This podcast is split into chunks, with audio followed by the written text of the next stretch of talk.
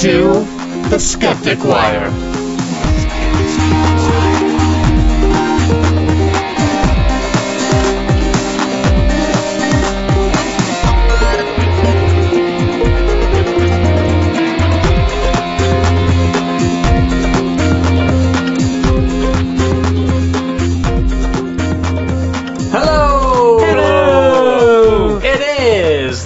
15th of July 2012. This is the Skeptic Wire episode number 67. Welcome, welcome, welcome. It's a rainy day here in Froggy Bot. No, wait, uh, Lake Wobegon. Which explains a few things. Why we're it recording does. at our remote studio location. Yes. Power went out at my house. And the interesting thing about the power grid is all the houses across the street had power. but my side of the street did not. Someone just didn't like the skeptic wire, that's all. It's possible. Yes, it's all part of a communist plot. Yeah, it was it was pretty exciting. They had a a big crash of of lightning and thunder, or thunder then lightning. No, wait, lightning then thunder. You know what I mean? Yes. And then the power went out.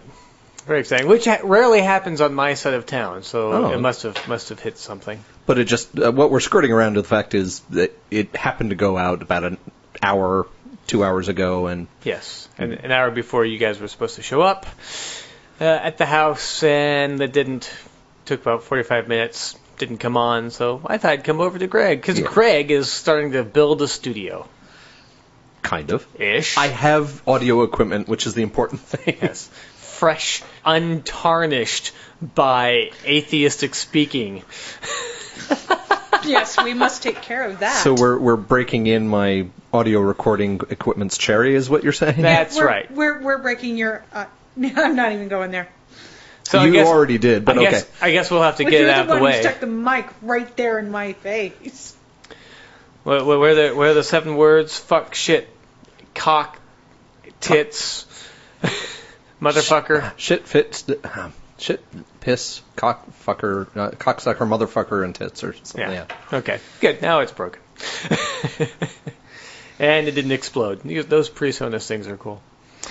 Uh, we have to uh, have a real quick shout out to David Barton today. Uh, big congratulations to David Barton. He won the Nobel Prize. Almost. He won the Ig Nobel Prize. Even closer. Hey. No, that's for actual science. The what were they He called? He won the third grade spelling bee. well, he, he does spell well. Yeah, it's called spell check. The History News Network.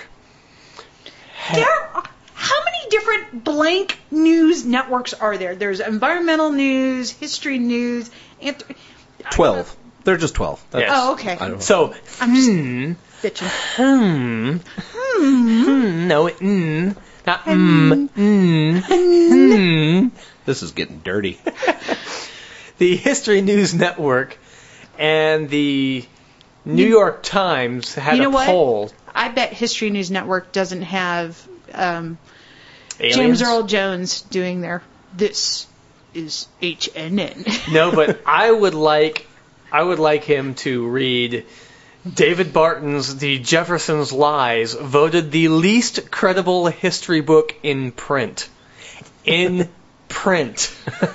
That goes back all throughout history of people who thought there were gods at the top of mountains and wrote about it. yeah. Okay. this actually beats Chariot of the Gods. you know what? That warms the cockles of my deeply disturbed atheist heart. I love it. Your evil, evil heart. Yeah. It is. So he just he just barely beat out a guy named Fred? uh, Bob? Moses, who wrote the first five books of the Bible. Oh yeah, Howard Zinn. I a watched that people's- cartoon. It was awesome. No, No, not Invader Zim. Not Sorry. inva- yeah, Zinn. Again, you're mistaking as in- that mmm sound. it's a Zinn. Uh, a People's History of the United States. So uh, Zinn lost out by nine votes. Oh. So congratulations, David Barton, on having the least credible history in print. Now the he bad de- thing, he the bad- deserves it. Yeah, You know see, what? It You well know- well deserved, but unfortunately, it was by poll, so it wasn't really necessarily history. Scientific Yeah. or anything else. But Well, I that don't would care. explain why Bill O'Reilly didn't win. No, in fact, not even close. but uh, yeah, a little bit. we- We'll start out with a little bit of Schadenfreude because sometimes it can be fun. Moving on, then. Uh, speaking of celebrations, birthdays Birthdays. or birthday. Well, there, there's, there's several kind of famousy birthdays. You know, people like um, you know, Machine Gun Kelly or um, uh, Richard Branson, the Vir- Vir- Virgin Air Oh, guy. that'd be a good one. I thought he founded Branson, Missouri.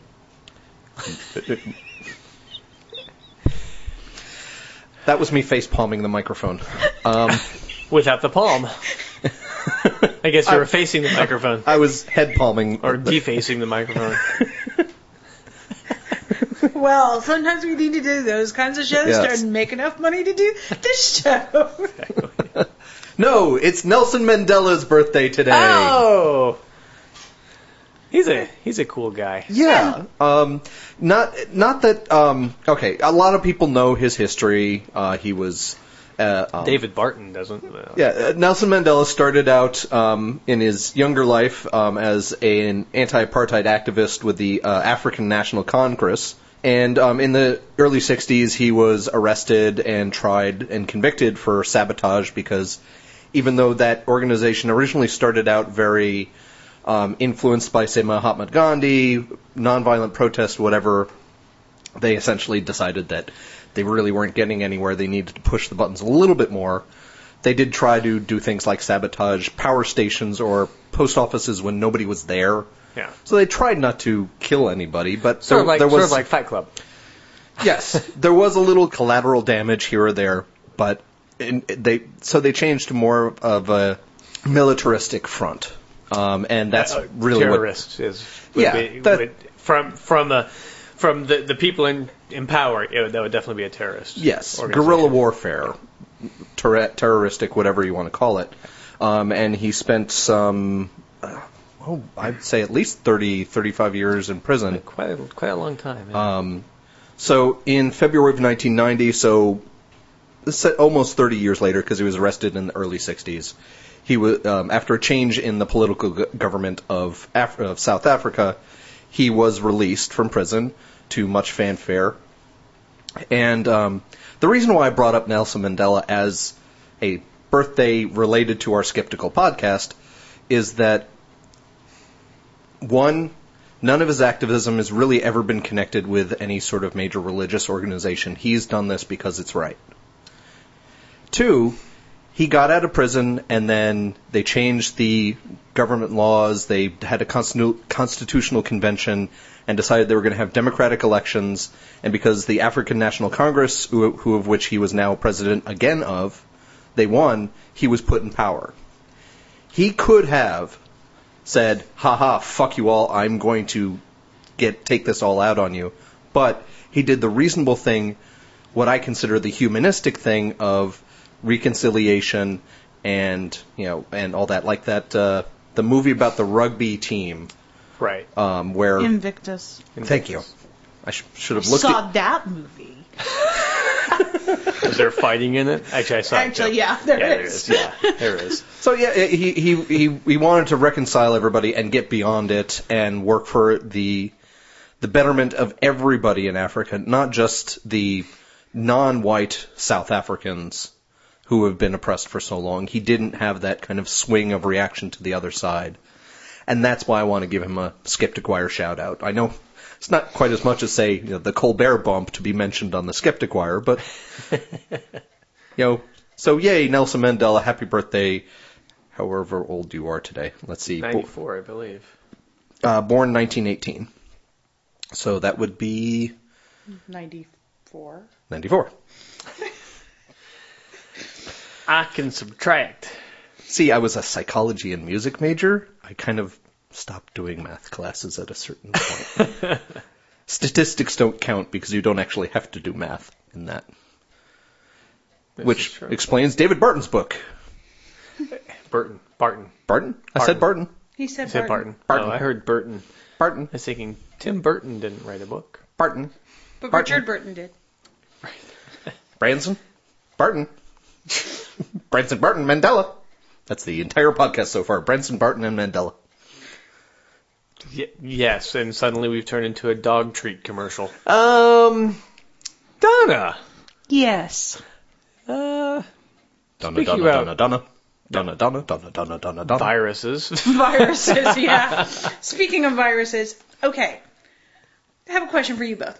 What would you consider proper theater etiquette? Do not piss on anybody else. Do not shoot the president. Okay. Very good. I like both of those answers. Here's my question for you. No If public you- sex. If you are Oh, walking, no, I disagree. Oh, sorry. if you are in a theater and you're going to sit down, and say there's 10% of the seats taken up, Be wearing pants. where do you all sit? Well, eh, the, the best seat is going to be in the center, uh, about halfway back. Right.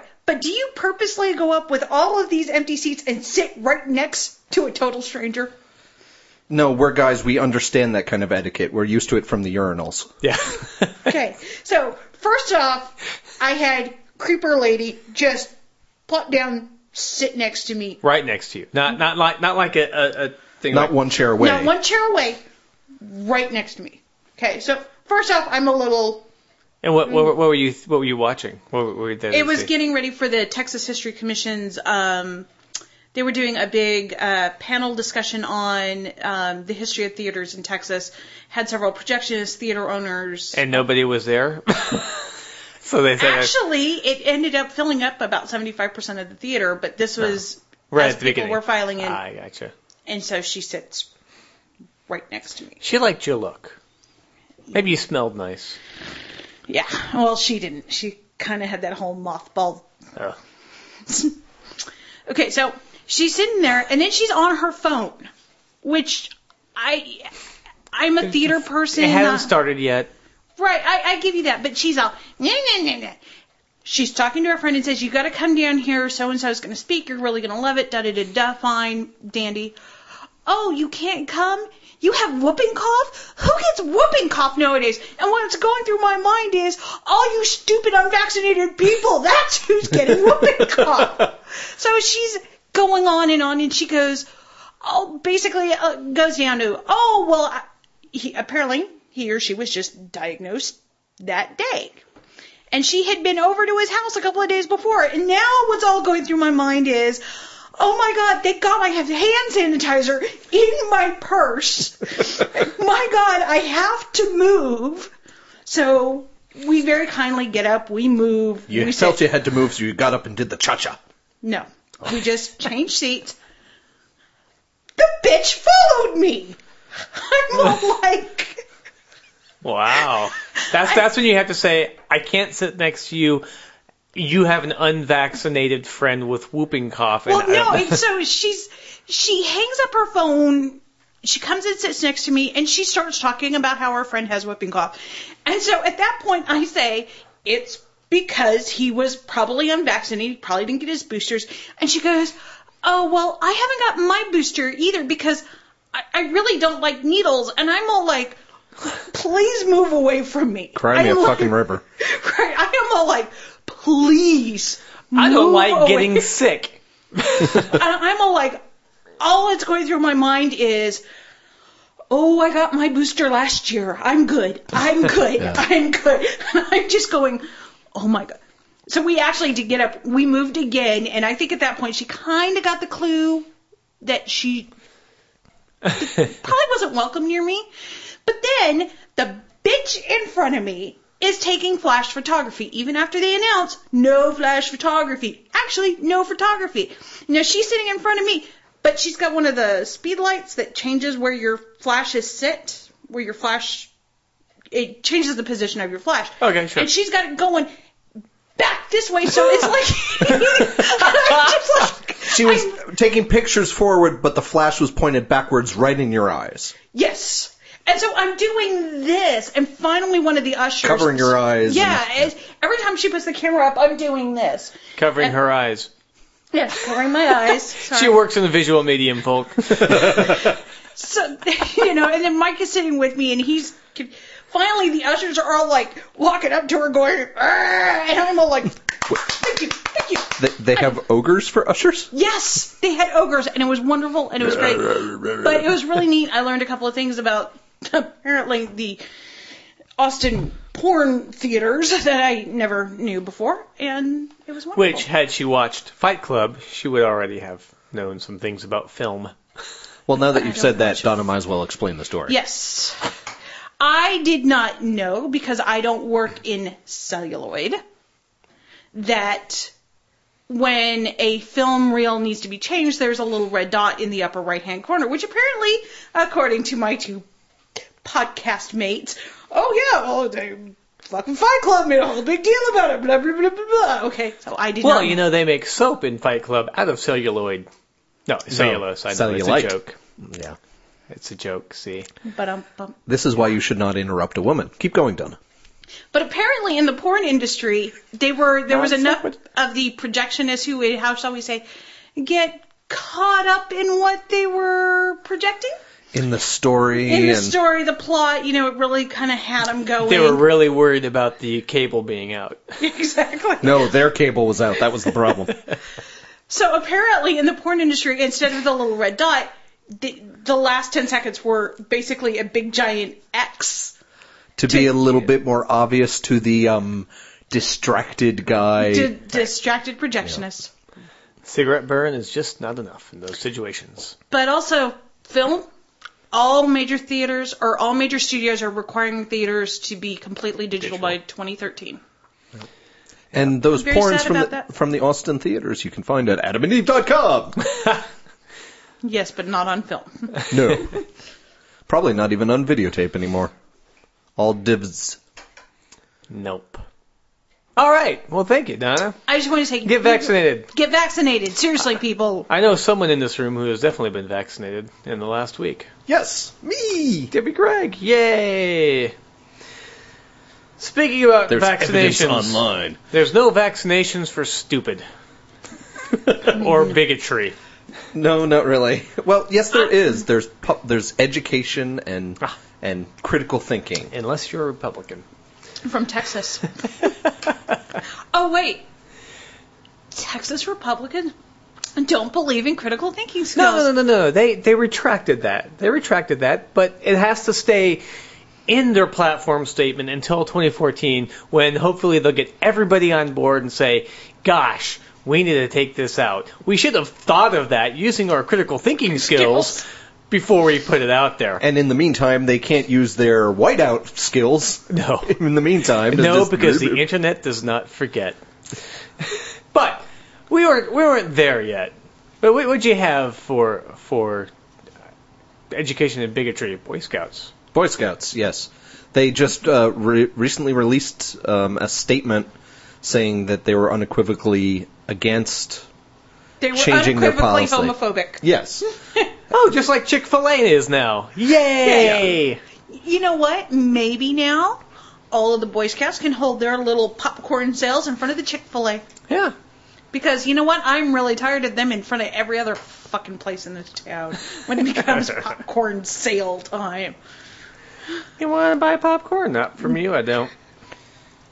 I Which is really, I, I feel bad I for the kids because you know I, I just Right. want to support them. I, I, I purposely go out and buy popcorn and make sure that it's in the top of my bag as I'm walking out. Go, no, look, already got some. I- I- you feel bad for the scouts who are involved because they're being taught this, but also for the kids who don't get to be involved because Boy Scouts can be a very positive experience.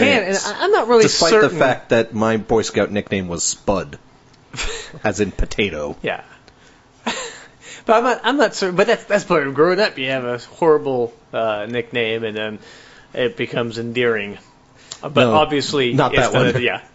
Um, You can taste the bitterness through it- the it's internet. not like the Boy Scouts are really actively teaching the kids to be homophobic. Back when I was in the Boy Scouts in the 80s, I never said the under God part of the pledge or the whatever the Boy Scout uh, motto o- oath is that you're supposed to take at the beginning of each meeting. I would just not say that portion that was about God. Yeah. because I had already left churchy stuff by then, and and I wa- I wasn't really out and out like complaining about the God stuff in the book to anybody else. I just wasn't doing it, so maybe nobody really noticed it, but hmm. nobody cared. Well, I mean, there are, for and for those kids who cannot or feel pressured to not join the Boy Scouts, there are other legitimate organizations. I mean, there there's Spiral Scouts, which is predominantly for kids of, of pagans, Oh, I thought that was people with spirochetes. and then there is Scouting for All, another group that basically says we really like what the Boy Scouts are doing, except we're going to be a little bit more inclusive. Mm-hmm. Or there, so there are alternatives. or other kind kinds of clubs. You Right. know, I That's Camp Quest. back in the 80s, I was part in the, the Boy Scouts, but a friend told me about a, a club at the local YMCA that was co ed. So I thought, Boy Scouts, only boys. Leaders Club at the YMCA, boys and girls. Okay, I'm going over here to the YMCA. Despite the fact that it's the Young Men's Christian Association, Yeah. it was not all men, and it was not particularly Christian.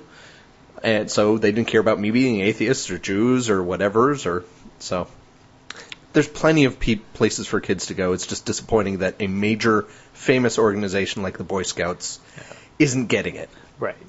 Uh, well, I mean, the the thing is that they're owned by the the, the Mormons, aren't they? I didn't know if they were owned, but just predominantly Run. run by Mormon groups. Uh, that's a good question. We should probably look that up before I start babbling on about it. libeling other people. And speaking about libel, Yeah, very there, good. there was there was some good good news today. Uh, Simon Singh was one of the first people who successfully uh, counters. No, wait, was unsuccessfully sued by a uh, a libelous group or individual. the Uh, British Chir- Chiropractic Association. Yes, he he beat that rap after so many years and a couple of million pounds.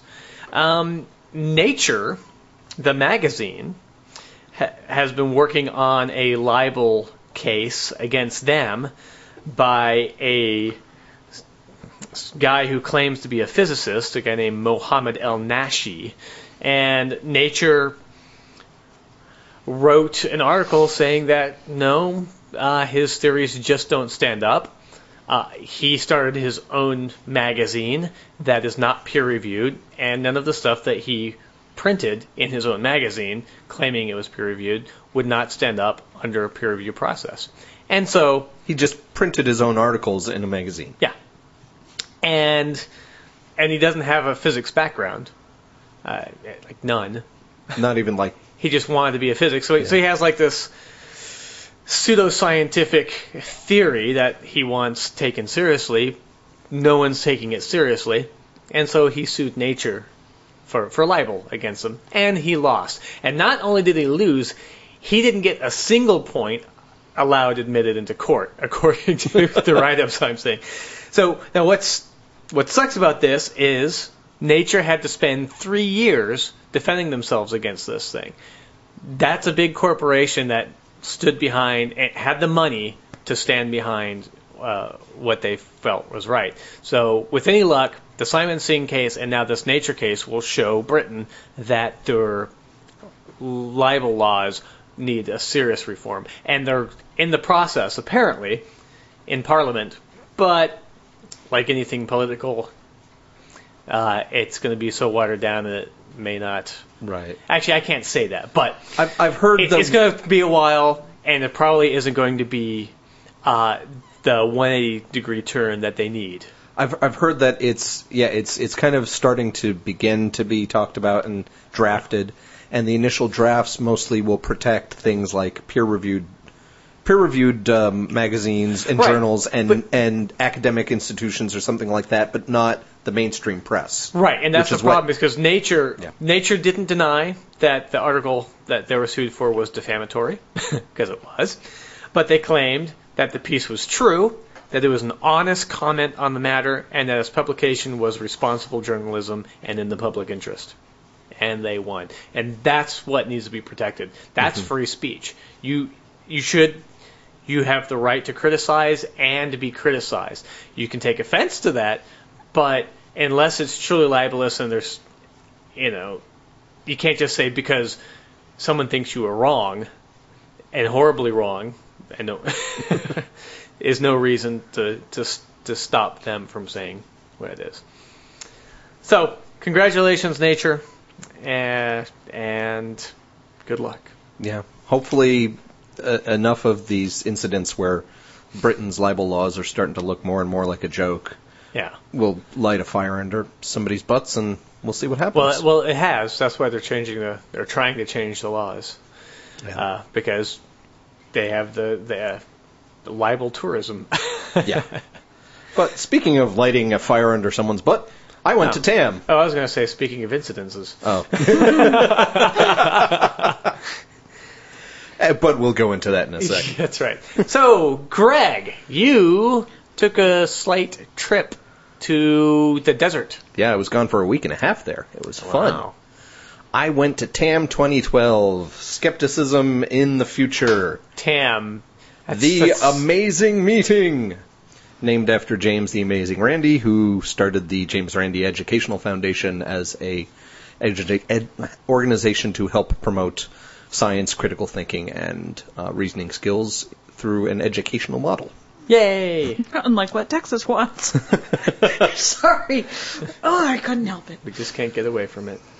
So, why why don't you tell us about Tam, Greg? Yes. um, I won't go into as much detail as I unfortunately tried to do last year about all Tried to do. shut up about all the ac- all the presentations and everything that happened. Um, but I'll try to give a, a broad overview because. Have I got your attention, Gary?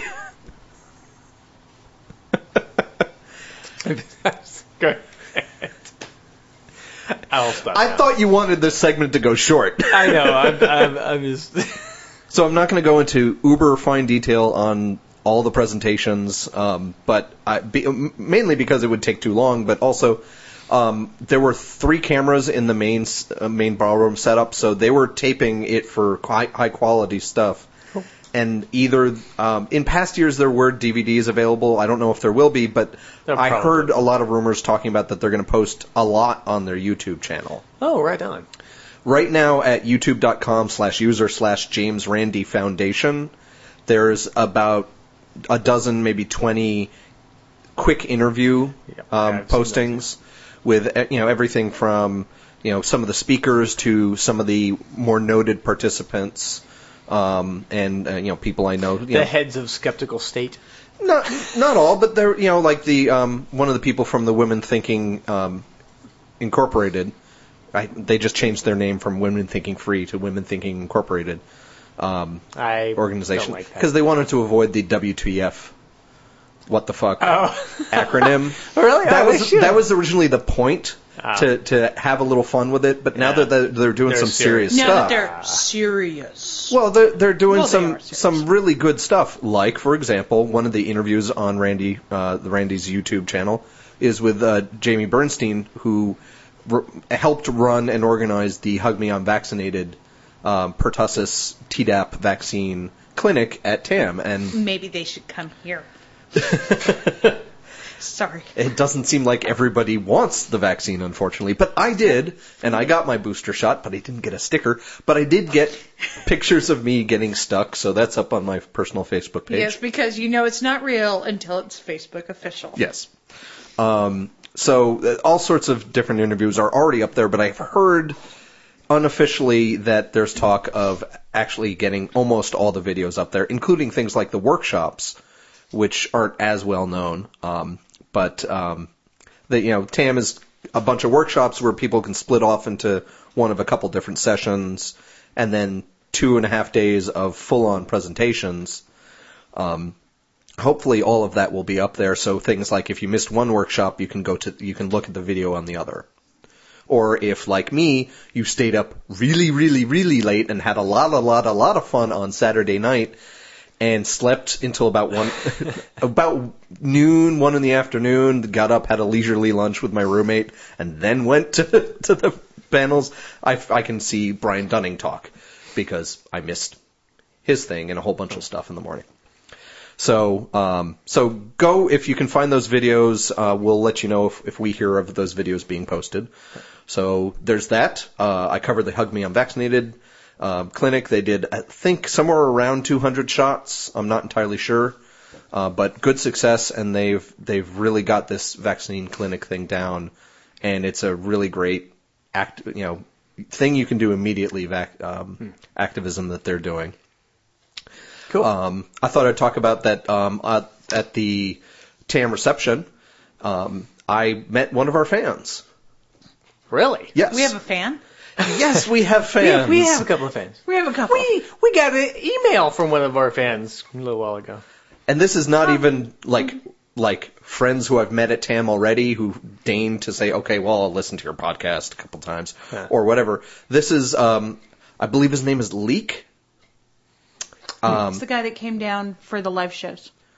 He was he was up in Austin. he came sure. down to see our live show last year, the last one we did. Hopefully we'll do another one soon. Yep. And he made it out to TAM, which is great to see someone who's starting to really get more interested in the movement and and getting out and going to these kind of conventions. He was the one that was talking about the the Houston um, cancer treatment people. Those, yeah.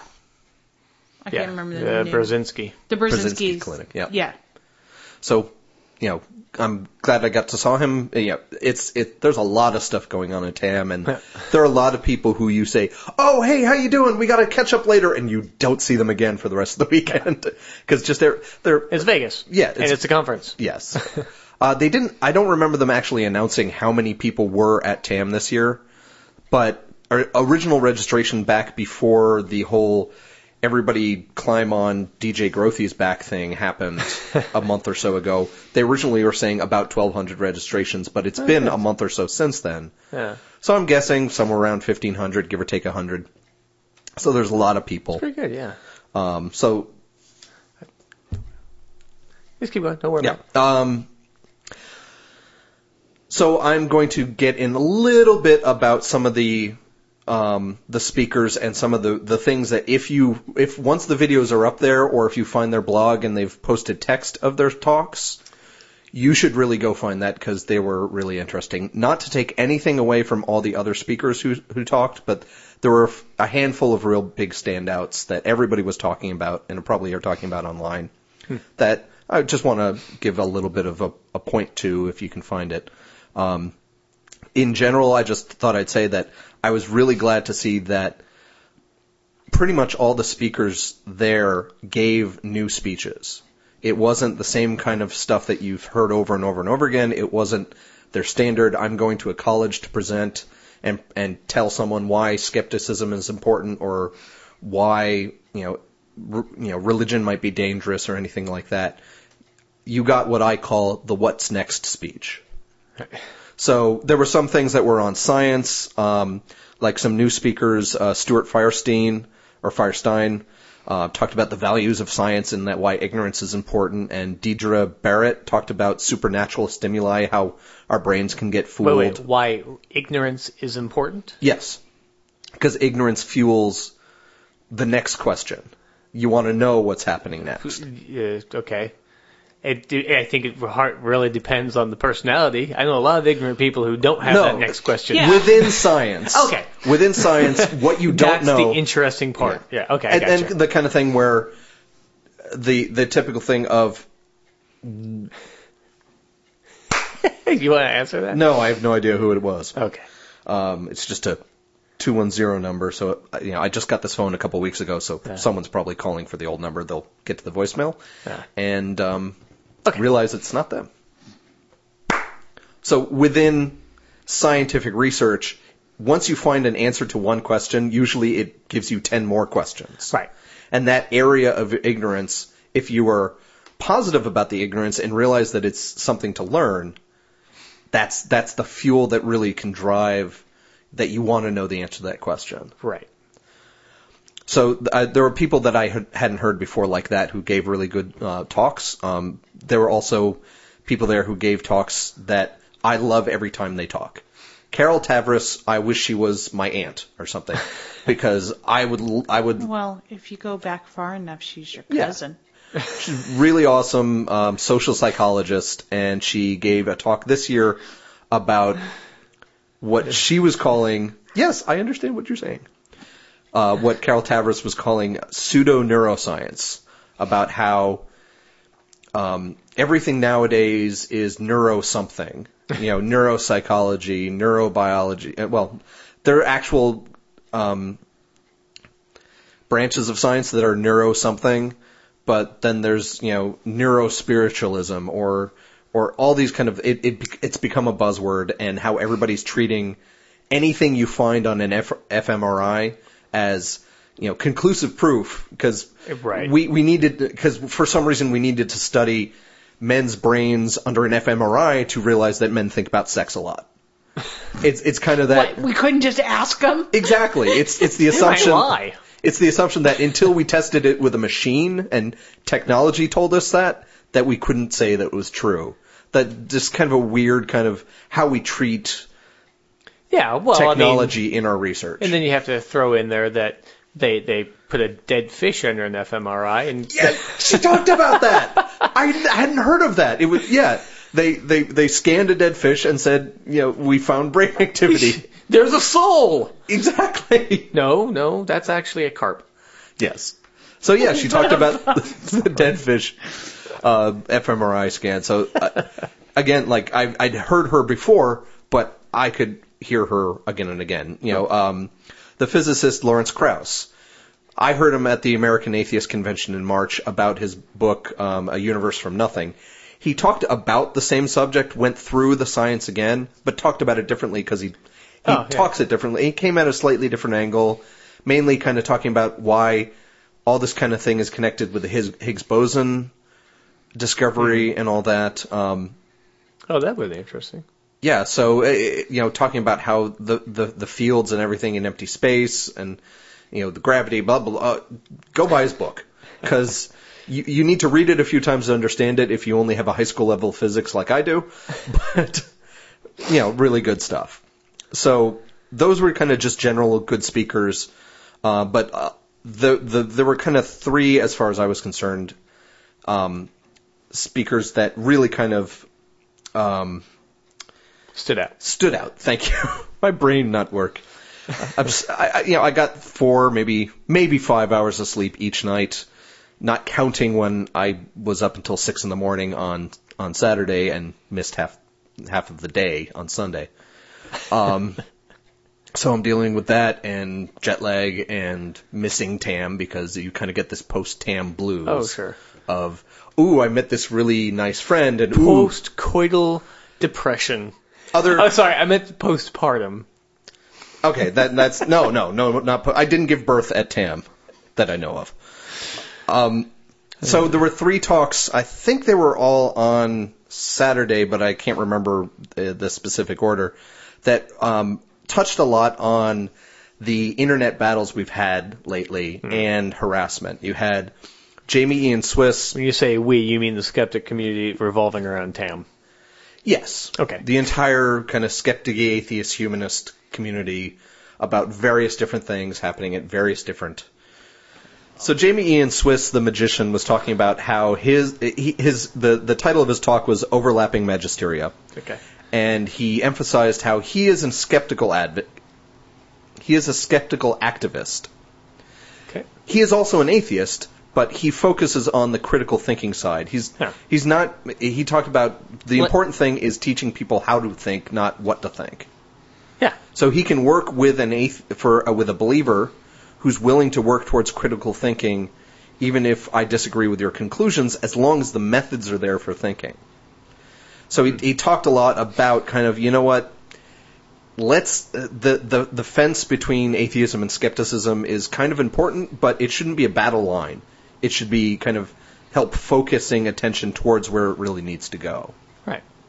it was kind of a speech of get over it, let's move on. Yes, these are th- important things to talk about, like harassment and how women are treated, but it's not going to help anything. The all the infighting. Let's let's work towards it and work with critical thinking, not just be right. Um, I think, yeah, the, the, the phrase he used was stop being right and teach someone how to think better next time. And that's what all those comment threads are always about is I have to be right. I have to have the last word. Yeah. Um, He also talked a bit about the reason why he focuses on skepticism is because if you come to atheism through a path that is not skeptical, you get people like Bill Maher. Right. You see it all the time. I mean, Right. people who don't who okay, don't believe in gods, but they believe in fairies. Yeah. or certain vegans with not entirely skeptical views about what milk does to you. Right. Whether it's raw milk or otherwise, or something like that. So I, I wouldn't be surprised if there were people at TAM who weren't actually skeptical. They just liked the big, uh, big convention Well, and the I- social nature of But it. But I think you would probably find that they think they are skeptical. yeah. You know, and they just Well- haven't. Well, just and- like client deni- Because- climate science deniers think they're skeptical. Well, everybody wants to think that they're skeptical. Everybody wants to believe that nothing's going to, you know, get past them. Mm-hmm. That's just the fact of the matter. That's you know. psychology, so you should go read Carol Tavris's new, old, his, her latest book. Okay. Sorry, I love Carol pimpage. Tavris. Go on. Thank you for the pimp. You know, but you know, there are certain things that get past our defenses. I mean, I will be perfectly honest, and here I'm going to let out with a big one. I have one thing. I have a fear of the closet monster. I am a college educated person. Yeah. I am so in tune with my closet monster, though, that when Michael gets up in the middle of the night and if he opens up the closet door and he does not shut it, I am wide awake by the time he climbs back into bed and insisting that that closet door get shut because Yep. That monster will get out. is his We're- name we're Mr. only Pillowpants? no.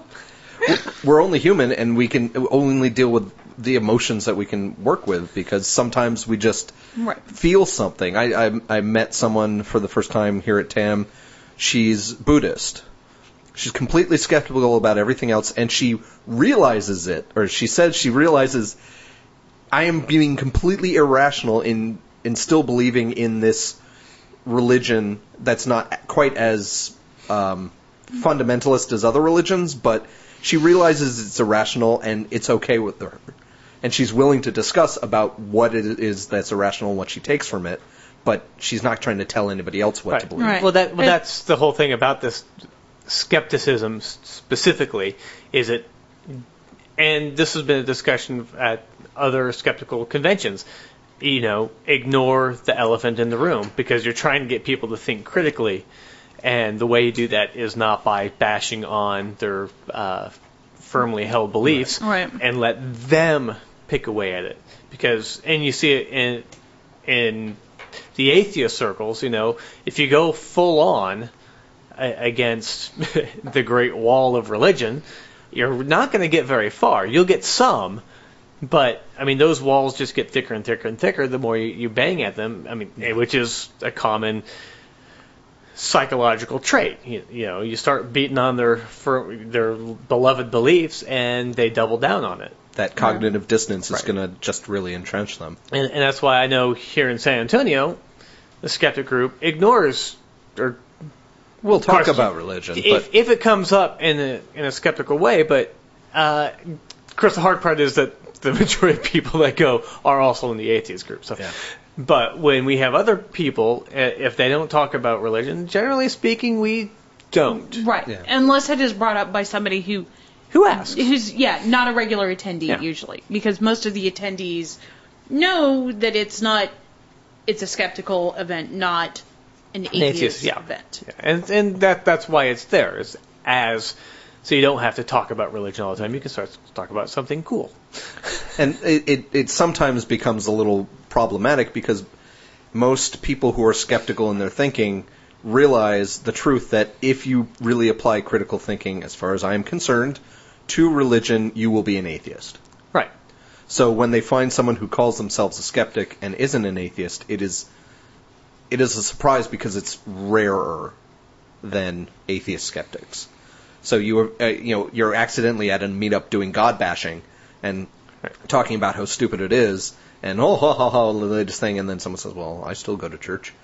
and and they don't come back. so, and and that's kind of what Jamy Ian Swiss talked about. About you know what, let's w- let's focus on critical thinking. Let's not worry about these internet wars. About yes, there are important issues we need to talk about, and he did talk about you know you know how women are treated is important, but we're not really going about the right way. And he didn't really say the right way, but we can put our efforts in better places. In a productive way. Yeah. Um, later on that, either the next day or the afternoon, time doesn't really mean anything at TAM, so I'm just going to keep talking. Um, Elizabeth Cornwell of uh, Dr. Elizabeth Cornwell of the uh, Richard Dawkins Foundation um, talked about kind of a connected issue of um, social networks and how uncivilized it can be, and it is really kind of wild west ness of a situation where it's only you know blogs and comments and stuff like that really only been around 15 years maybe i mean internet was 20 years ago but there wasn't so much of a focus on internet culture Yeah. until Well, yeah. blogs have been around for a while, but blogs didn't reach general public consciousness until about five to six years ago. Yeah, exactly. So it's been within the last decade. So it really is the the the bleeding edge of this culture of onlineness.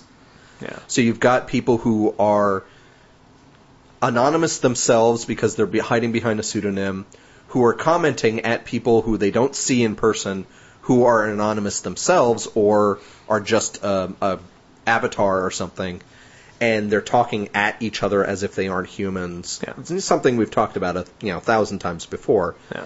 and how you know again that we need to remember that people are humans and her point was along the lines of you know what like because this is the wild west it's the it's the bleeding edge it's not great right now but something will come from this Our, we will evolve into a better internet culture with things like blogs already do some moderation. They they self moderate to take out comments or they'll take a comment that people downvote or something and take out all the vowels.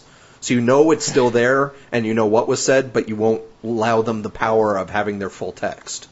Right. so you, you, you shame people in public because it used to be if you standed out on the street corner and said, fuck you, you're an asshole, you should die, you would get publicly shunned by everybody else because that's, that's the culture of, well, no, you don't, I'm not gonna, I'm not gonna come to your business because you're an asshole or, you know, you're not gonna get invited to parties because you grope women or something like that. That you got publicly shunned for that.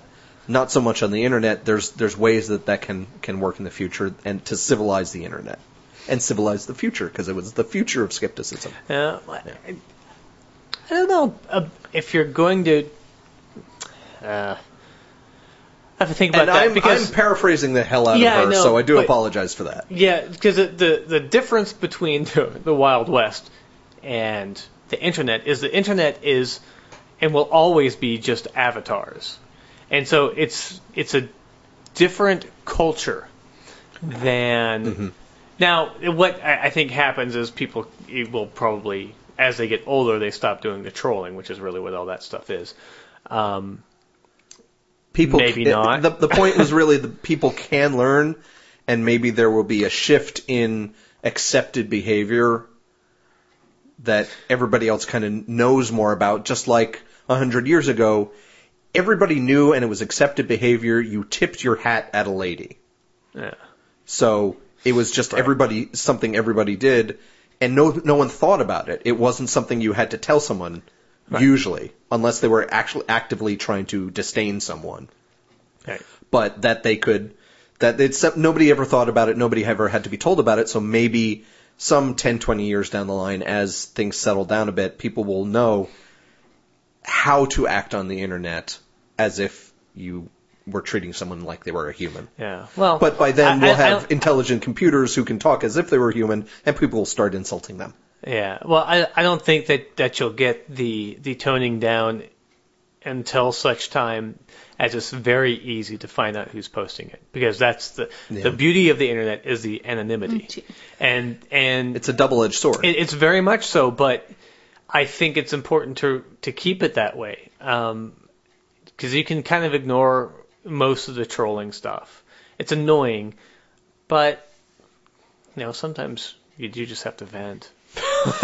Not that Yeah. some of these people do all of, but I, I, the an- anonymity allows a lot more freedom because you can also say stuff then against government, against policies you don't like, without fear of reprisal. Right. And that's an important. If you have a good point, but you aren't allowed to say it in public, like out on the street, say let's say you're in North Korea, but you can get it out there on the internet and or let's say the government doesn't want you talking about the mass murder that just happened in your village. You know, but you get you have your cell phone you and You and you tweet can get it out. and you tweet it out.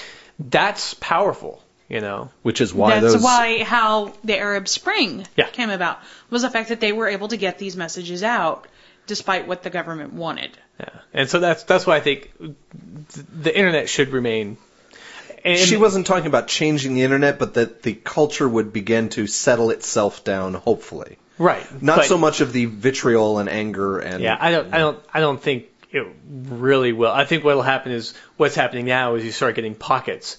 Uh, like if you go on the PZ Myers blog, you know, every once in a while you get the the troll in there and they get banned, and so it's a pocket of like-minded vitriol. And the idea with things like those blogs where they have a regulation, comment regulation policy is people forget that if you're going to someone's blog like that, it's like you're going to someone's house. Yeah. They have the option to say, fuck you, get out of my house. exactly. It's not And people forget that. your free Yeah. speech. it's not rights. free speech when someone sells, tells you, no, I'm not Yeah. going to accept that behavior here. You can go find somewhere else. You know, like apparently I, I read over the weekend that someone took the time and had the anger in their heart about e- either free thought blogs or skeptic or both to out go out and create a, a almost duplicate of free thought blogs to basically tear it down and maybe they called it free thought bu- bullies because that's the hashtag that's been going around on Twitter or something like that. But that's Yeah. uh, the the whole point of some of these conversations is someone who takes the time to create a website that says I hate free thought blogs. You know what? Do what Women Thinking Incorporated did. Take your time that you could spend on things and go get kids vaccinated. Go get people vaccinated. Actually go out and do something. That was a reoccurring theme. Yeah. Um, Do something. and and that kind of connects to the, the the last person I really wanted to emphasize, partially because she's just a really awesome person, and finally got to chat with her at the Del Mar and and you know on a kind of personal level, this is an awesome person, not just as a speaker but as a human being in front of me. Pamela Gay, the hmm. astronomer and host of co-host of Astronomy Cast. Yes, I've seen a lot of people raving about her talk. Yes. And you uh, are no exception. No, Yeah. I am not an exception. I will say that in addition to the fact that you can go to the YouTube of James Randi eventually, hopefully, and find video of her speech, she already has the text of her speech up on her blog. So that the main site is starstryder.com. Stryder t- spelled with a Y. Um, so she's, it's called Make the World Better, as my two Yeah, we're- cohorts type it out. a website and the instant reaction that we have nowadays in the in the 2000s is I hear a website must type it out. so yes, starstryder.com. Whoa, starstryder.com. well, misspell that. No, I'm just kidding. not com uh, dot com, not dot xxx. Oh.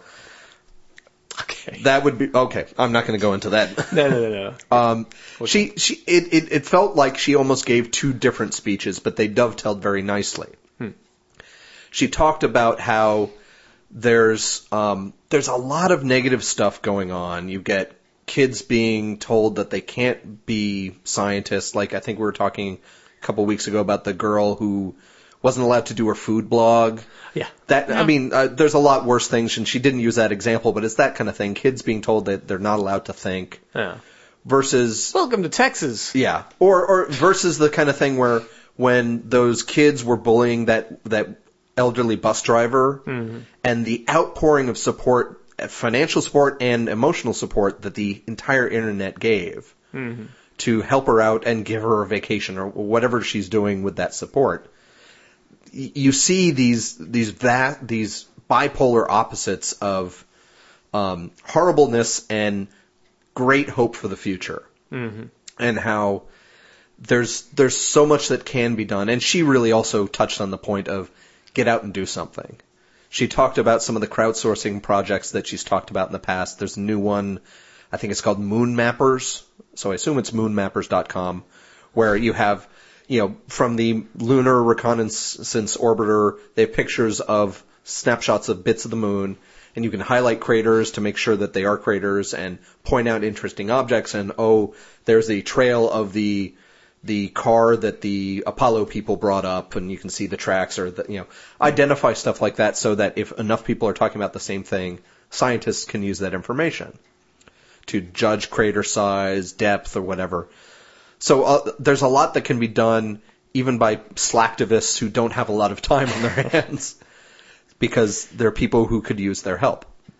So she talked about the the horribleness and the hope and what people can do, and then she went in to talk about how um, the experience she experiences she has had as a woman in science and how people have treated her personally and um, how tough it is to to do that. But you know, she again talked with hope about the possibility of the future and and and that it was just very motivating. And and she's good at even just talking about science and crowdsourcing projects uh, about motivating.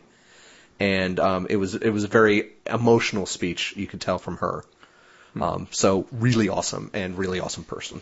Well, I got a question for you. Go ahead. and this probably I think is going to dovetail into your your next part of the conversation.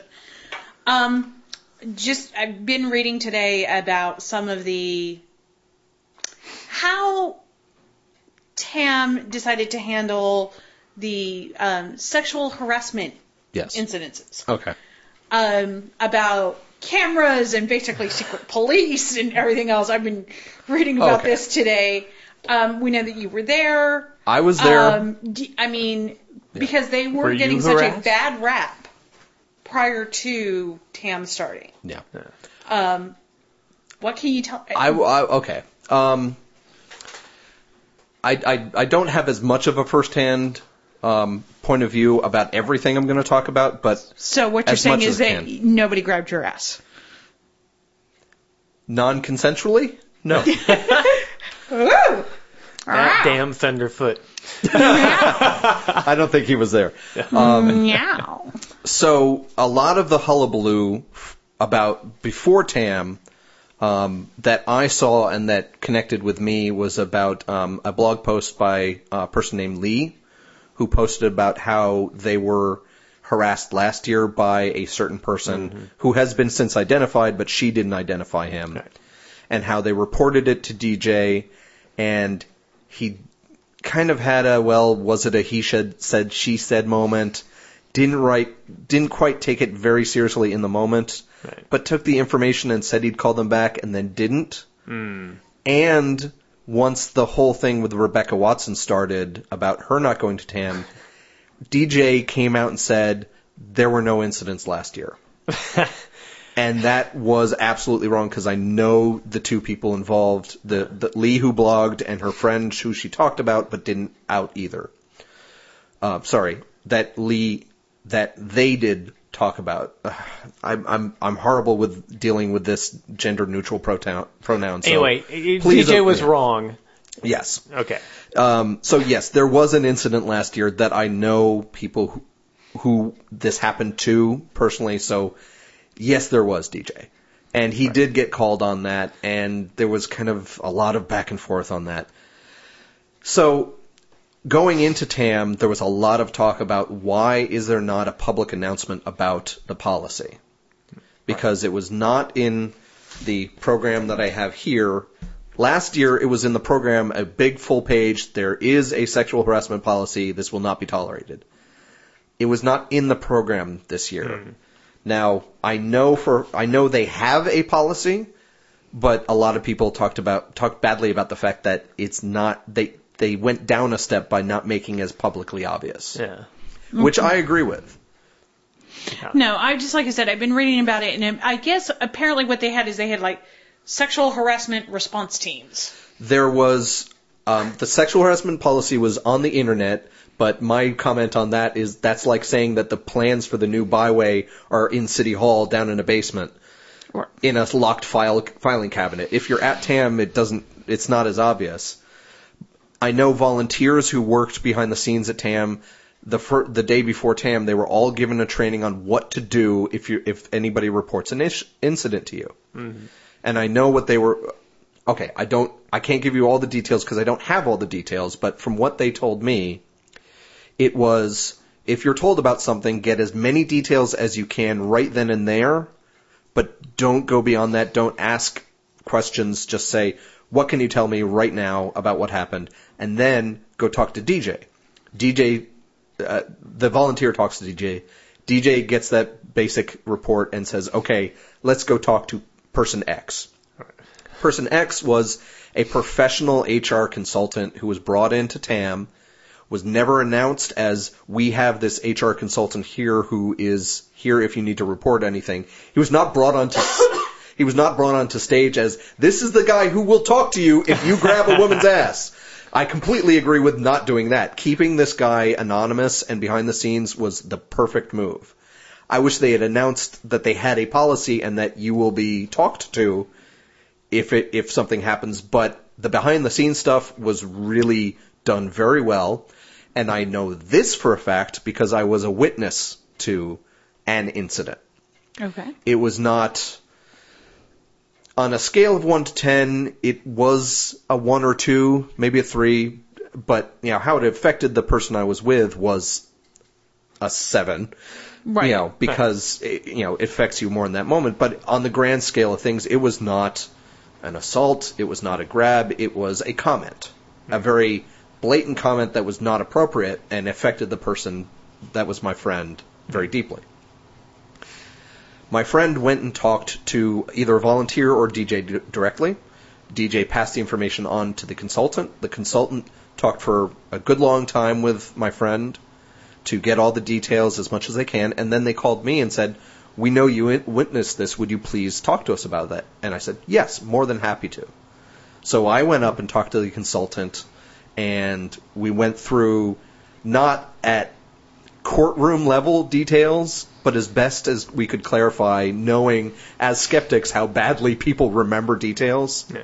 as much as we could clarify what was going on. And we wrote this all down um, with uh, a, an assistant who was, you know, writing everything down.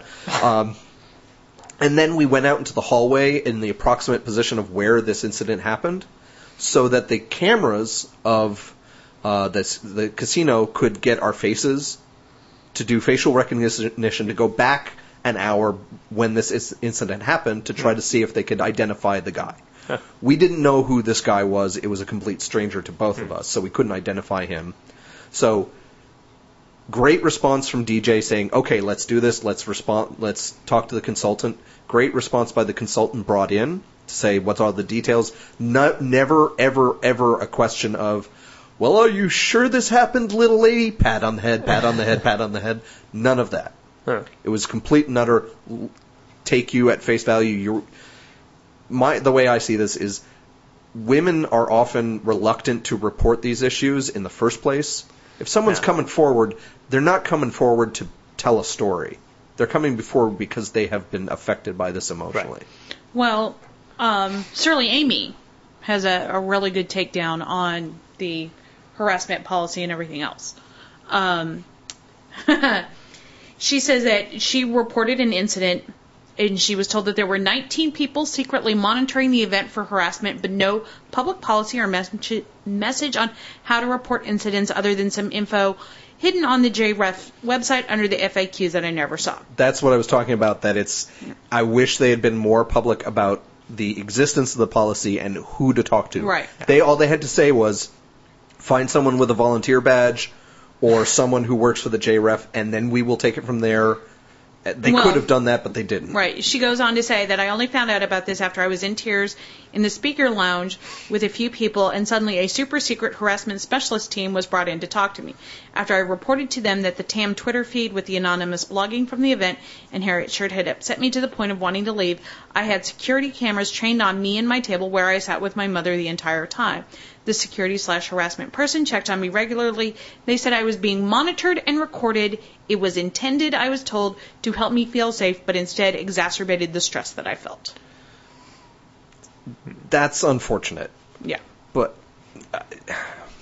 I I do not agree with this kind of personal SWAT team. You know, I I, I think that that once again, I have to agree with you. Uh, it need to be clear, put forth. You know, big letters. There will be you know consequences for sexual harassment. Find a volunteer. That Exactly. whole idea of all of a sudden we have cameras trained on you. you're in you're in Las Vegas in a frickin' casino. There are cameras everywhere. Right. But it's a little different than once you had something happen to you and get told, oh, look, we're specifically. You can ignore it when you're just part of the group. You understand that. But when you're told they're specifically on you, that's kind of off putting. I, I can't talk about what happened to Surly or not Right. because I wasn't there. Um, and, you know, I talked with Surly a few times, but that's really much it. So I, I can only talk about what I saw and when my friend reported and when we were dealing with casino security, it was two people, not a response team, and it was let's get your face information so we can go back and review the tapes. Right. Now, s- sounds like Surly Amy's situation was a little different. There was anonymous postings online, it sounded Yeah. like, and that made her feel uncomfortable. And possibly the response from the harassment advisor was in order to keep an eye on things just in case someone showed up or was actually at TAM was posting anonymously just in case to keep an eye on things. Maybe they made her feel a little more paranoid than they Right. should have. All I know is what I saw as a response I felt good about. Uh, you know, it, it sucked that these things happened, but when there was something, there was a response, and it was appropriate, and it was swift. And for my myself personally, I did go up and shake DJ's hand and say, I know there's been a lot of stuff going on, and there's um, talk about beforehand TAM and at TAM, and I've been part of that talk as well. I have a podcast, but I I know so and so who was the harassee personally, and I know what happened, and I want to thank you for how this incident has been handled, and he appreciated that. So, yeah, I I know there were there were at least a few incidents of various types. I only know about this one that I was connected to. Um, but I think it's progress. I think the fact that all these other conventions have out and out policies and they're being very blatant about it. I'm sure other, you know, these other groups are also probably going to follow through to make sure that they have a specific consultant who is anonymous and can be, you know, can be a resource. That's a good thing to do, and I think it's progress. It's not perfect, but it it it, it worked Go. for in that situation. Yeah. Great. But regardless, I had a lot of fun at TAM.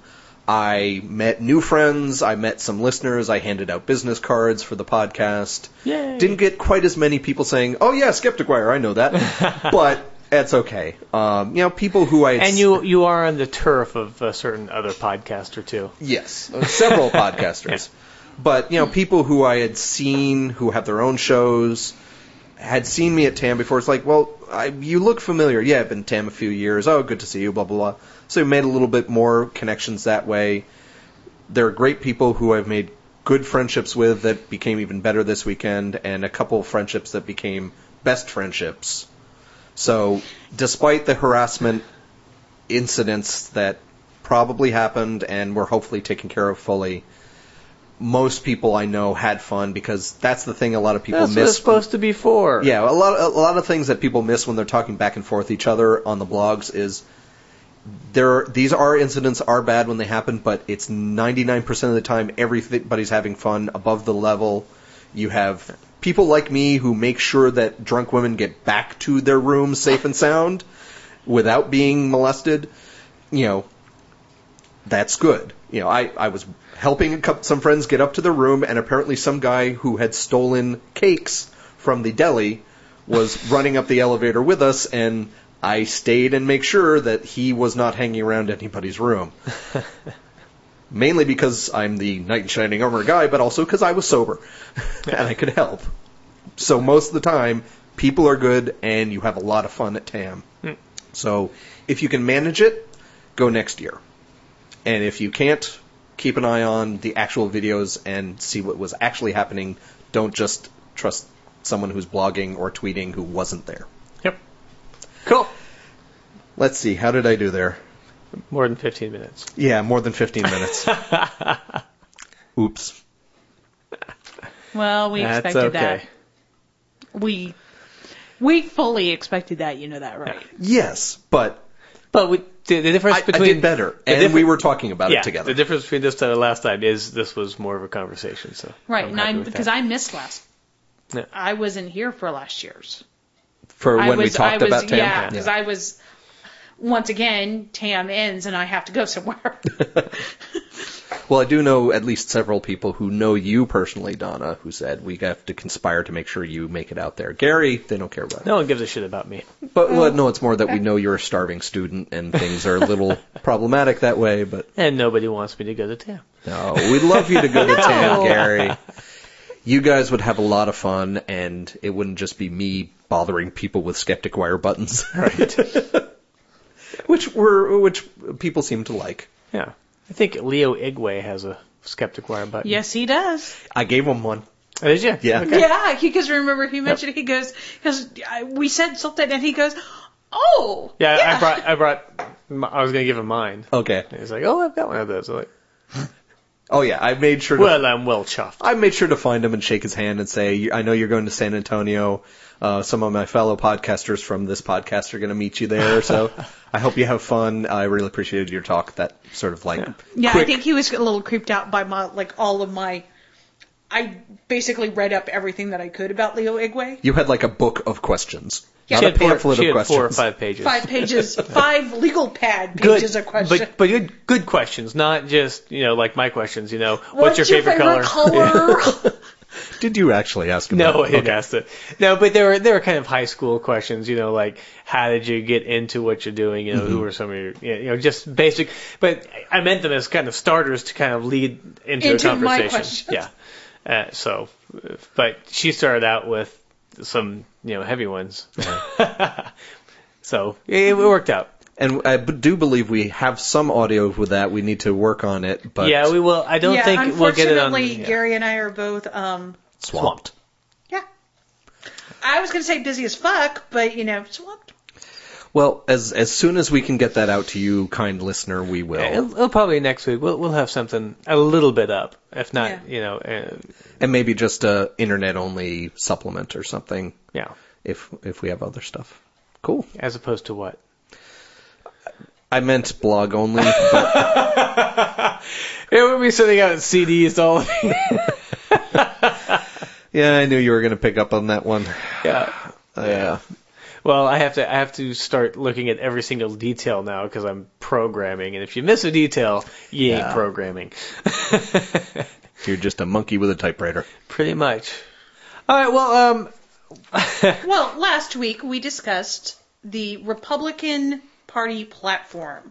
Now, Greg, you were not here. No, but- my understanding is is that you have actually listened to our podcast. I did listen to last week. Um, I try to listen to our own show as much Weirdo. as possible. Yeah. Well, mainly so I remember what we talk about, as opposed to what Gary cut out, right. and and also just to you know keep a continuity of what's going on and things We had like that. teacher Mike replacing you, He didn't Well, not talk re- a lot. Not replacing him, just filling in. filling in. Sorry. being another voice in in the conversation. yeah, but does he ever really talk? he's he's very terse. Yes. But we're more than happy to talk with people about uh, various things. But uh, I just wanted for the casual listener who doesn't maybe listen to every episode, or someone who was at TAM, who's this is their first episode they're listening to. Uh, we apologize. Yeah. well, we hope you enjoyed that uh, brief. We just talked about brief overview of everything what you said. just you just experienced this last week and had already know about, but hopefully we added some commentary. Um, anyway, but I digress. Um, I thought I'd summarize kind of the discussion last week about the Republican Party platform for the Texas Republican Party. It went a little something like this. Gary reads something from Texas Republican Party platform document.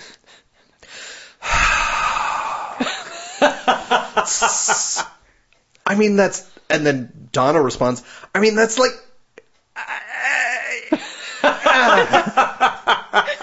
Gary reads another thing from the platform, and Donna's like, that just gets me so. and Gary says, I know, it's like. Yeah, we did kind of lose our words last week too. There was a lot of sighing, a lot of. God, Yeah, and we, we talked for what, 45 minutes on this. something like that. And we missed stuff. yeah. I mean, Yeah, there's there's stuff because that, that Dr. he- Alley found about beating foster children or allowing, sorry, corporal punishment for foster children, and and just along those lines, I didn't think about. Uh, I wasn't thinking about the children.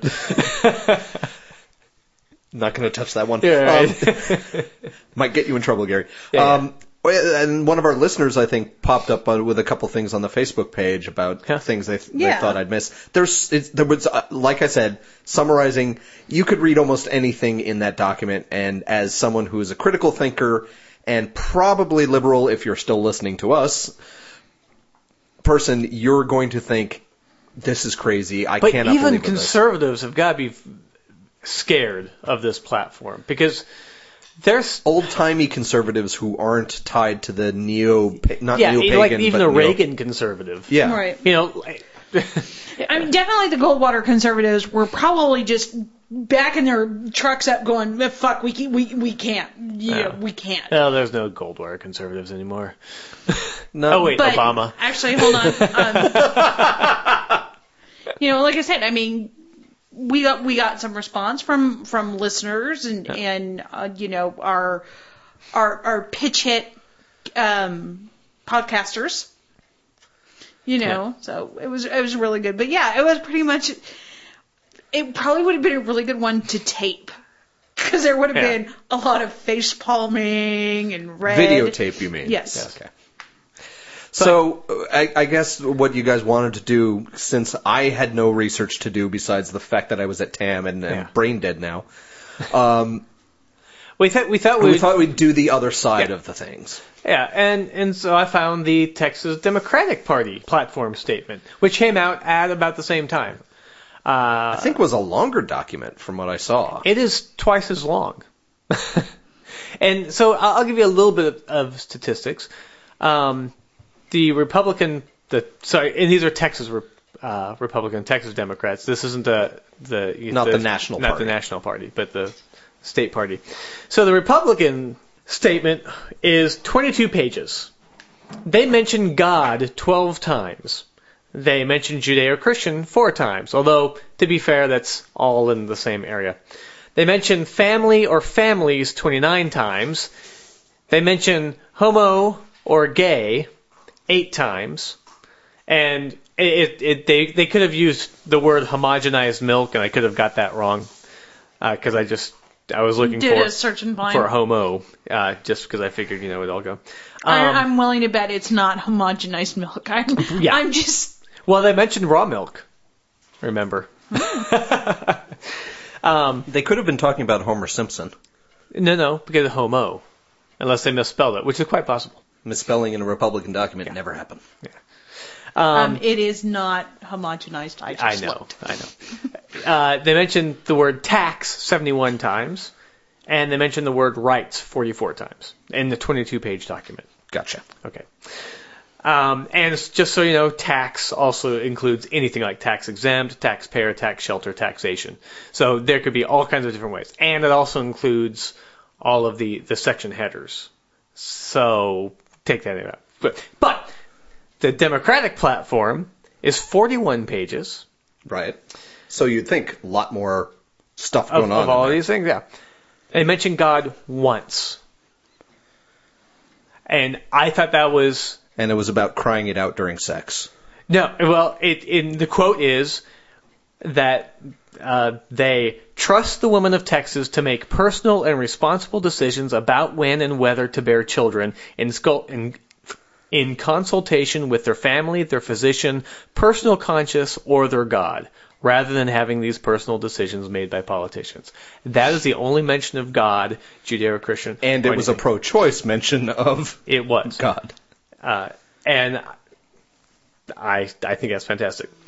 Um, it kind of shows that the Democratic platform, or at least is what they're putting forth, is very much a secular organization. Leave religion out of it. You know what? I didn't search for religion.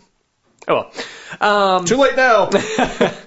uh, they mention homo and gay zero times, Mention it three times three times. What in about? the Texas Democratic. Um, which which word do they mention? Religion. Religion. Well, it's okay, three times. Um, they mention the word tax, again with the same caveat as the other one, 62 times. And then they mention the word rights 42 times. So, uh, I, I, I was just obviously looking for keywords. I don't, I'm not putting them in context except for God. Right. I, but I thought it was kind of interesting, the stark contrast. Now the other thing is that Well, even if they had things like they may not have mentioned things like God or homosexual or whatever, they actually had a. I, I know, having just scanned through it as best as I can, they had a whole section dedicated to saying we don't believe conversion therapy should be used. We don't think it's a evidence-based therapy. It's not good. yes, So that wasn't even mentioning religion, sex, God, homosexuality, and was still dealing with homosexuality and science and all that in a rational way, yeah. e- even not hitting all those buzzwords. Yeah. And, and the, the other thing I, I, I found, and I could be slightly biased towards it, but it's just well written. yeah. They use you know complete sentences. They have everything kind of bulleted out. They they make it fairly easy to read. The one thing that I can say against this is You expected it to be crazier because it's a state level thing? no, I didn't. But they they do mention a lot of things that will require money. and they don't really say how that will be dealt with. We know that all of this is going to require some sort of um, taxation for, for people, and that's unsaid, really. But uh, their policies towards education, they they expect a lot of people at the local level to step up and do the right thing, you know, and it's it's very different from the Republican platform. The Republican platform is no government at all. Right. The Democratic platform is we recognize that some government is necessary just to make sure that there's oversight because 200 years of free market show that if there is a loophole or if there is a way for someone to get away with it, they're going to get away with it. And we see, we, and we are we're already seeing it. We're seeing with the with the banks. We're seeing it with WorldCom. We're seeing it with if if there's a way to get away with it, they will, and bad things happen. And they they also talked in a similar way about how uh, government can be a public good that can have a positive effect on things like jobs. Yes. If you maintain infrastructure, that's better for jobs. If you maintain education spending, that's better for jobs. One, you'll have more educated people in the state. Two, you'll have people who want to bring their kids here to be taught. Right. And the the the big statement that that I thought was important uh, on education, quote, Texas Democrats strongly support the Texas Constitution's recognition that a free, quality public education is, and here they quote, essential to the preservation of the liberties and rights of the people, end quote, end quote. In other words, an educated people is a strong people. Is a free people because they know when they're being oppressed. Yes, If they- they, can critically think. They can critically think.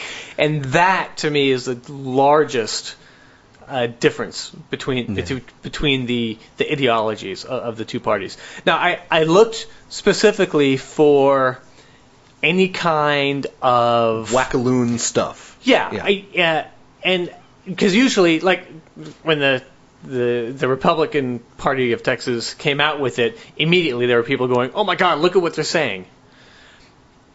I looked for other people doing the same thing for the Democratic, and the only person Yeah. I found was one, uh, a staunch right wing Catholic, who says, and I quote, As a Catholic Christian, we believe in the cycle of life from conception to natural death. We are pro life, believe that marriages between a man and a woman. And in keeping with the current administration, the Democrat Party platform has no transparency and even less clarity. In I other do words, not think these words mean what he thinks they mean. it is very interesting that the words abortion or pro choice are not mentioned in the Democrat Party platform, but they certainly allude to abortion and pro choice. It is also fascinating to see the words personal conscience or their God. The unborn child has, quote, no independent status, standing, entitlements, or rights, end quote. And I don't believe that's in the Democrat. No, it, it. I believe it is. I could have sworn I saw it. Is it? Yeah. Oh, well, that'll probably explain the quotes. Yeah, but they they said you know right there is no in the democratic thing they did say there there is no personhood for embryos. They are treated differently. If Yeah. you kill a pregnant woman, you are not tried twice for murder. You know, At least right now, until unless the the Republicans get a 100% ma- Yeah, majority. and and that also it depends on you know how close to being born the, the child. You know, Yeah. can the child live outside? Whatever. That's why I don't have anything. It's a whole big issue yeah, that uh, we don't yeah, have to and go into. Then. I just love this. If you really read the Democrat Party platform, and we're going to Okay. play name that logical po- fallacy. Uh, uh, uh, including the fact that he keeps referring to it as the Democrat Party. Yes, Okay, Okay. yes, oh yeah, that that is actually. I'm not. Yes, I'm you not, were quoting him. I, these are all quotes. If you really read the Democrat Party platform, it pledges allegiance to Barack Hussein Obama and Joe Biden, a Catholic in name only, and not to God our Creator or the Constitution, which is a lie.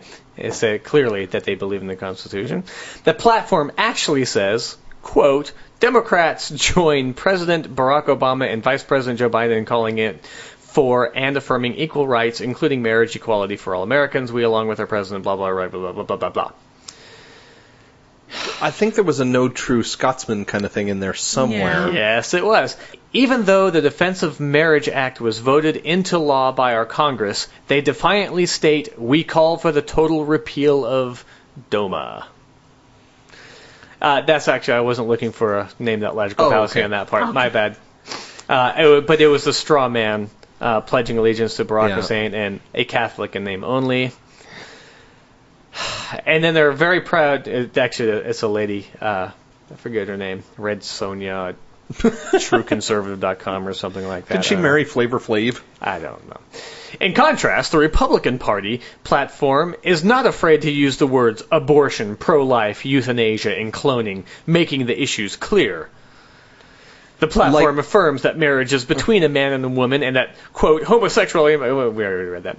So as So- as if the Republican Party platform didn't use buzzwords and innuendos like Traditional, family, traditional, family. yeah, Judeo-Christian Christian. meaning my kind of Christian, all that kind of stuff. Uh, so I couldn't find anybody really railing against something stupid found in the Democratic platform. It's probably because the Democrats are such minorities in Texas. They really have to be more.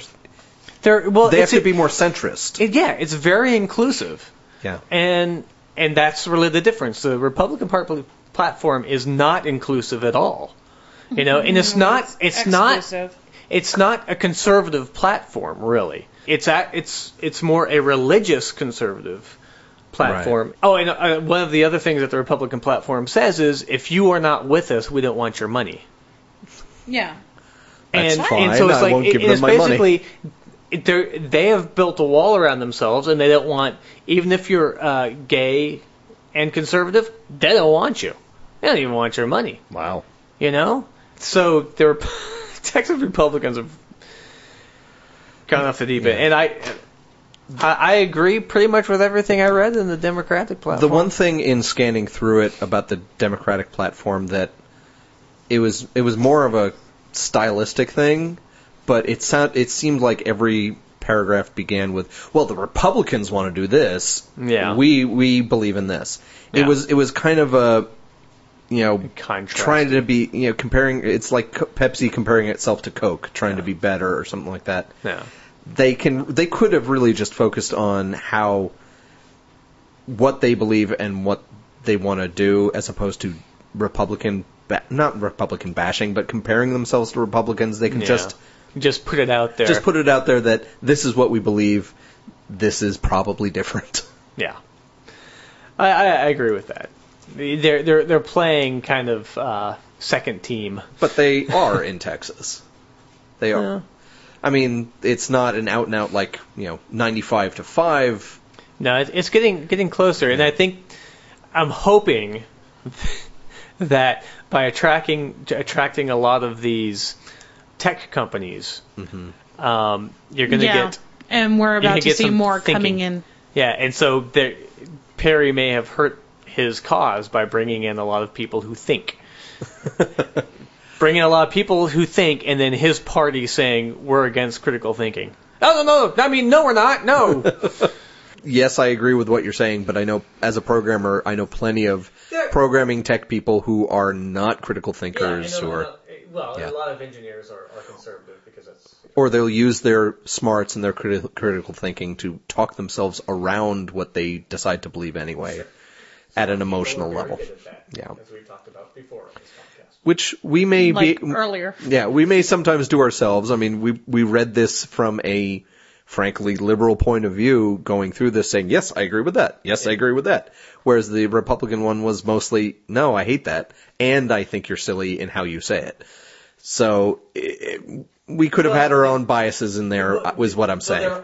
But they were talking about things like we want conserva- conservation and new energy sources. They weren't talking about let's bomb all the nuke plants and turn off all the coal plants and uh, coal plants and let's just live in tents. They weren't doing crazy shit. Yeah, it was So it was it was more it was a it being was a reasonable. more thought.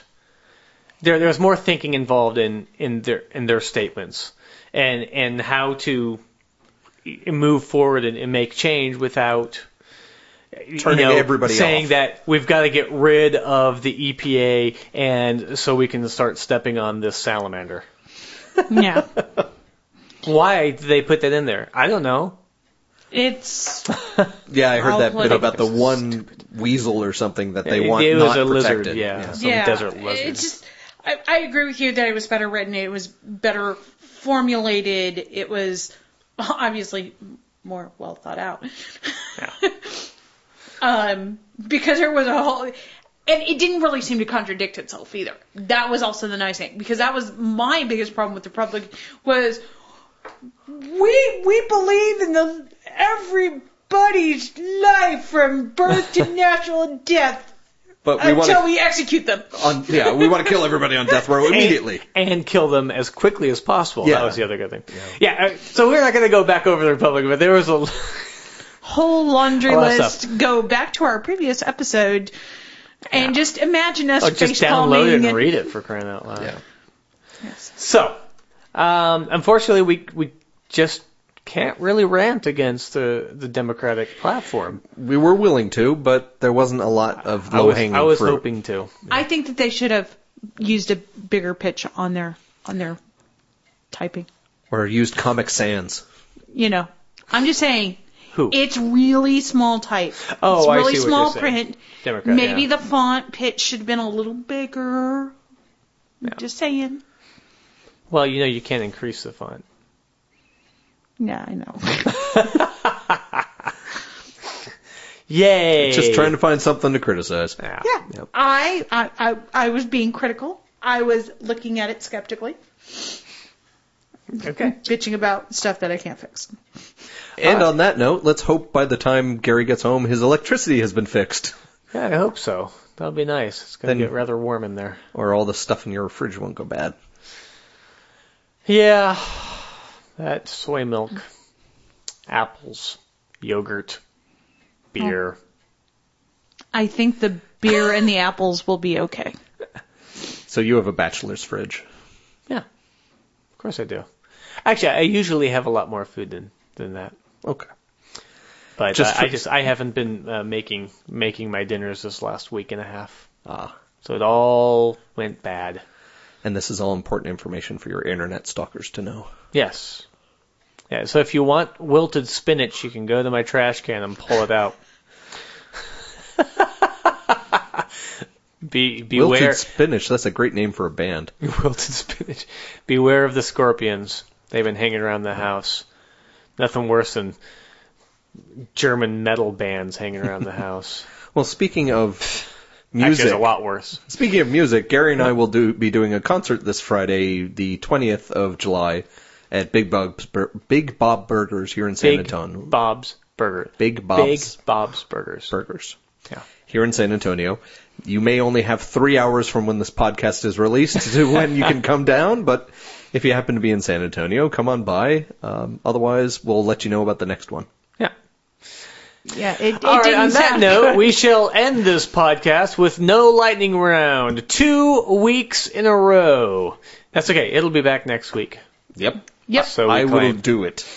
And I will also post to Facebook more now that I'm not in Vegas. Yay! All right.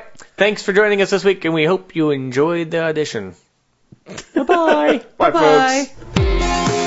The Skeptic Wire podcast theme music is by Oscar Lawn with guest mandolin by Greg Perrine. If you've enjoyed listening to The Skeptic Wire, leave a review on iTunes or leave us a voice message via the Pod Posted app for iPhone. Friend us on Facebook or follow us on Twitter at The Skeptic Wire. Follow our blog at skepticwire.blogspot.com or send us an email, skepticwire at gmail.com. You've been listening to The Skeptic Wire.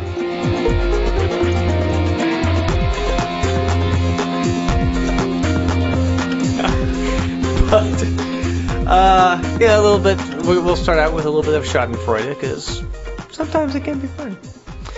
S C H A D E N F R U F. Oh, bugger. Has a S A S C H A D E N F E R E U D E. E. Schadenfreude. Yeah. Well, you're just making it harder on yourself for editing this week's show, aren't yeah, I know.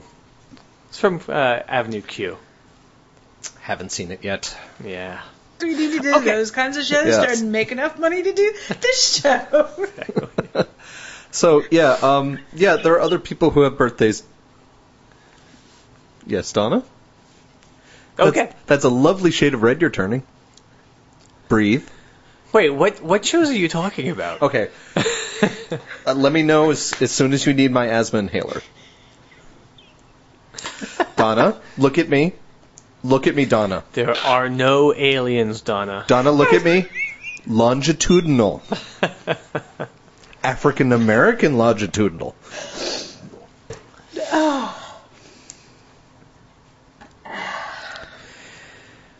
you guys do this to me, so you ought to be happy. You're one of the few people who get me laughing like this. So Well, you kind of needed it this week.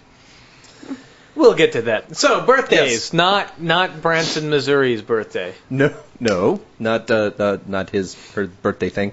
It is Nan. That, that's Na- fucking crap. Nancy. It's Nancy Boy's birthday. Nancy Reagan's. Nancy, the the little girl who was in Lulu or something. I don't know. There was a cartoon. Yeah, cartoon yeah.